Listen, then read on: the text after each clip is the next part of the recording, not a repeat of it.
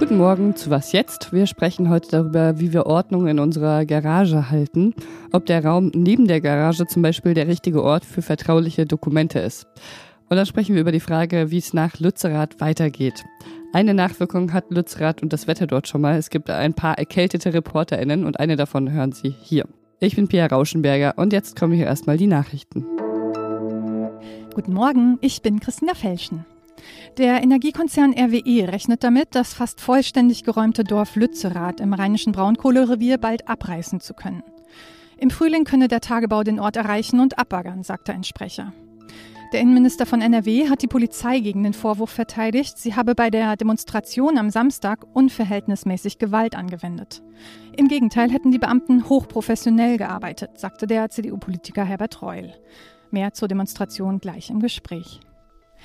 Nach dem Angriff auf ein Hochhaus in der ukrainischen Stadt Dnipro mit mindestens 30 Toten suchen Rettungskräfte weiter nach Überlebenden. Laut Stadtverwaltung werden noch 43 Menschen vermisst. Präsident Volodymyr Zelensky kritisiert in seiner Videoansprache das so wörtlich feige Schweigen der Menschen in Russland, die den Angriff aus seiner Sicht verurteilen müssten. Heute treffen sich die Kandidatinnen und Kandidaten für die Berliner Wiederholungswahl zum Spitzengespräch. Etwa vier Wochen vor der Wahl soll es um die drängendsten Fragen der Hauptstadt gehen. Einmal die Verwaltungsreform, dann die Mietenkrise, aber seit den Silvesterkrawallen auch um die innere Sicherheit. Zurzeit führt die CDU die Umfragen mit 22 Prozent an, gefolgt von SPD und Grünen mit jeweils 18 Prozent. Redaktionsschluss für diesen Podcast ist Werbung. Diese Woche in der Zeit? Die Bücher des Frühlings. 16 Seiten blühende Fantasie. Von gefährlichen Liebschaften, einer Flucht auf dem Mississippi und magische Erzählkunst. Das Literaturspezial zur Buchmesse in Leipzig. Die Zeit, Deutschlands größte Wochenzeitung. Jetzt am Kiosk oder direkt bestellen unter zeit.de/slash bestellen. 5 Uhr.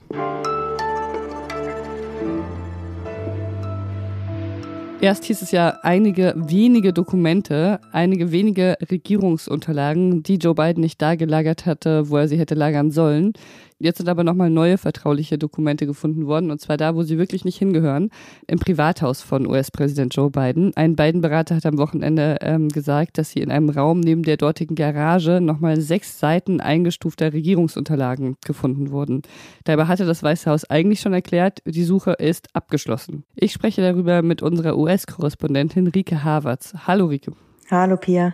Was sind das für Dokumente, die jetzt neu dazugekommen sind? Was genau Inhalt dieser sechs Seiten ist, das weiß man noch nicht. Äh, die früher gefundenen Dokumente, da weiß man ja schon, dass es sich teilweise um ausländische Themenkomplexe handelt. Es kann natürlich sein, dass es eben jetzt auch bei den neuen Dokumenten so der Fall ist, weil ähm, Biden als Vizepräsident sich viel mit ausländischen Themen befasst hat. Es könnte aber auch etwas anderes sein. Das wissen wir an diesem Zeitpunkt noch nicht.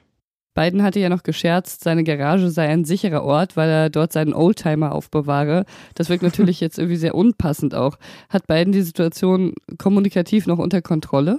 Nein, das kann man nicht sagen. Ähm, das Weiße Haus sagt zwar die ganze Woche schon, man sei transparent und man würde ja alles kommunizieren, aber das stimmt natürlich nicht wirklich, weil die Statements aus dem Weißen Haus sind immer sehr knapp gehalten. Es ist mittlerweile auch bekannt, dass die Dokumente ja schon deutlich früher gefunden wurden, als die Öffentlichkeit davon erfahren hat. Das an sich ist noch äh, keine Verfehlung, weil man muss die Öffentlichkeit über solche Funde nicht informieren, aber dass jetzt so scheibchenweise die Informationen aus dem Weißen Haus herauströpfeln, das ist natürlich nicht glücklich. Und Joe Biden hat in dieser Woche ja gesagt, er sei überrascht davon äh, gewesen. Es kann auch durchaus sein, dass er selbst überhaupt nicht diese Dokumente vom Weißen Haus eben zum Beispiel in der Garage getragen hat, weil natürlich seine Mitarbeiter damals, als er das Weiße Haus als Vizepräsident verlassen hat, diese Dokumente zusammengepackt haben. Aber trotzdem ist das kommunikationsmäßig nicht gut, was das Weiße Haus da gerade tut und spielt natürlich seinen Gegnern auch in die Hände. Ne? Also die Republikaner nutzen ja gerade eh schon die Gelegenheit, ihre Mehrheit im Repräsentantenhaus einzusetzen, um Biden zu schaden.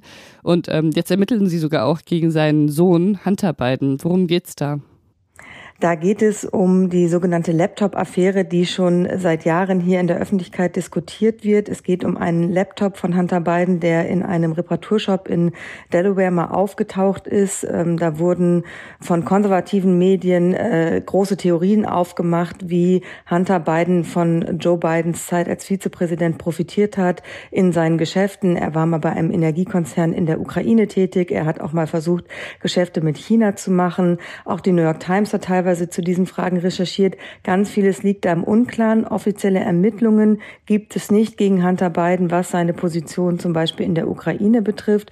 Es gibt Ermittlungen, weil er seine Steuern nicht so gezahlt hat, wie er sie hätte zahlen sollen. Das hat aber mit der Ukraine und mit Joe Biden nichts zu tun. Insofern ist auch da ganz vieles noch im Unklaren. Aber natürlich, die Republikaner versuchen jetzt alles politisch zu nutzen. Und sie können natürlich eine Erzählung fortführen, die sie schon im Wahlkampf versucht haben zu erzählen, nämlich, dass die Familie Biden korrumpierbar ist, dass sie korrupt ist, dass äh, Joe Biden seine Position als Vizepräsident ausgenutzt hat. Bewiesen ist davon nichts, aber die Information bzw. diese Erzählung ist im Raum und das hilft natürlich den Republikanern und schadet Joe Biden. Danke dir, Rike. Sehr gern, Pierre.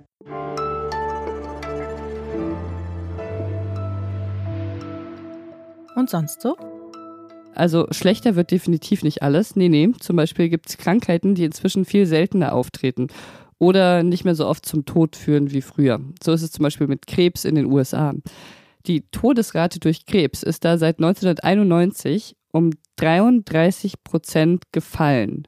Das heißt also, es sterben inzwischen 33 Prozent weniger Menschen an Krebs im Vergleich zu Anfang der 90er. Und das liegt daran, dass Krebs inzwischen einfach besser behandelt werden kann, früher entdeckt wird und ja, auch, dass Menschen inzwischen eben weniger rauchen. Bevor die Todesrate gesunken ist, ist sie im 20. Jahrhundert die ganze Zeit aber angestiegen und das lag auch am Rauchen. Und wenn man Mad Men gesehen hat, dann wundert das einen nicht.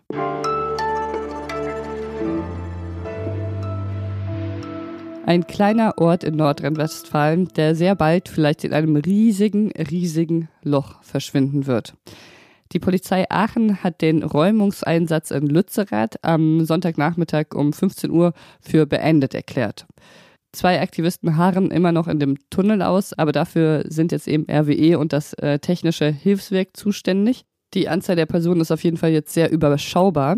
So gar nicht überschaubar war die Demo mit Zehntausenden Menschen am Samstag. Am Rande der Demo kam es ja auch zu Zusammenstößen zwischen Polizei und Demonstrantinnen. Die Polizei hat Verletzte auf beiden Seiten gemeldet. Die Veranstalter der Demo, die haben der Polizei Gewaltexzesse vorgeworfen. Und im Internet kursieren auch einige Videos davon, wie die Polizei Demonstrantinnen umstößt. Wie es jetzt weitergeht mit Lützerath, darüber spreche ich mit Laura Svirtnia, die am Wochenende vor Ort war. Hallo. Hallo Pia. Es wirkt ja fast so, als ob die Großdemo am Ende fast eskalativer war als die Räumung davor. Was ich jetzt überraschend fand, weil zur Großdemo ja auch Familien angereist sind. Was hast du denn auf der Demo beobachtet? Ja, genau. Ich ähm, habe eigentlich einen ganz guten Eindruck bekommen, weil ich äh, sowohl diesen Protestzug mitgelaufen bin und äh, die Kundgebung gehört habe und auch hinterher noch da war, als äh, dann die Stimmung kippte.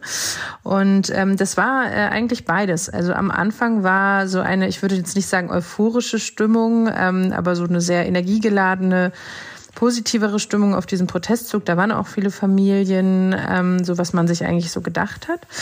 Und dann es war fast eigentlich zeitgleich äh, mit der Kundgebung hat das angefangen und hinterher wurde es eben immer mehr sind äh, und das fand ich ganz äh, ganz oder das war eine ganz merkwürdige Stimmung, die ich da erlebt habe, sind ganz ganz viele Menschen, also wirklich eine Masse losgelaufen, langsam, ähm, und äh, haben einfach dieses Dorf umrundet. Also es gab, das habe ich dann nicht äh, selber gesehen, es gab ja auch Polizeiketten, die durchbrochen worden sein sollen. Aber das, was ich dann beobachtet habe, war einfach ähm, eine Masse an Menschen, die immer dichter an dieses Dorf gelaufen ist und die Polizei, die sich gegenüber aufgestellt hat in zwei Meter Abstand mit Hunden, mit Pferden, äh, Wasserwerfer wurden aufgefahren und das war eine sehr bedrückende und fast bedrohliche Stimmung, weil man gar nicht wusste, was passiert jetzt. Stürmen die Leute das jetzt wirklich? Ähm, oder was, wie reagiert die Polizei?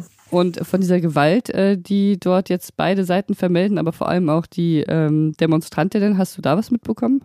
Ja, ich habe direkt ähm, keine gewaltvollen Auseinandersetzungen gesehen. Das hat aber auch damit zu tun, dass ich mich dann ganz bewusst ähm, auch äh, zurückgezogen habe und ähm, ein bisschen weiter weg vom eigentlichen Geschehen langgelaufen bin, weil ähm, das wirklich sehr ähm, bedrohlich irgendwann wurde und auch sehr unübersichtlich. Es war ja dann auch irgendwann schon dunkel und man konnte gar nicht so richtig sehen, ähm, wer kommt da jetzt in was für eine Konfrontation.